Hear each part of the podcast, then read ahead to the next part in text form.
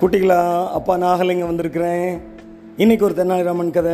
ரெடியாக இருக்கீங்களா கேட்க? தெனாலிராமனும் அவர் ஃப்ரெண்டும் கடற்கரையில் உட்காந்து காலில் கடல் தண்ணி படுற மாதிரி பட்டுட்டு அப்படி ஜாலியாக என்ஜாய் பண்ணிட்டு இருந்தாங்களாம். ரெண்டு பேரும் ஒருத்தர் ஒருத்தர் பார்த்து சிரித்தாங்களாம் அப்போ தெனாலிராமன் அவர் ஃப்ரெண்டை கேட்டாராம் ஏன் என்னையை பார்த்து சிரிச்ச? அப்படின்னு கேட்டாராம். அதுக்கு அவர் சொன்னாராம் இல்லை நான் வந்து பின்னாடி எனக்கு வரப்போகிற நல்ல விஷயங்கள்லாம் நினச்சி சிரித்தேன் அப்படின்னாராம் என்னென்னு கேட்டாராம் இல்லை ஒரு கோடி ரூபா மதிப்புள்ள ஒரு வீடு ஒரு பெரிய காரு ஒரு ஸ்விம்மிங் பூல் இருக்கிறது ஒரு அழகான மனைவி ஒரு அருமையான வேலை அப்படி இதெல்லாம் எனக்கு கிடைச்சா நான் மகிழ்ச்சியாக இருப்பேன்.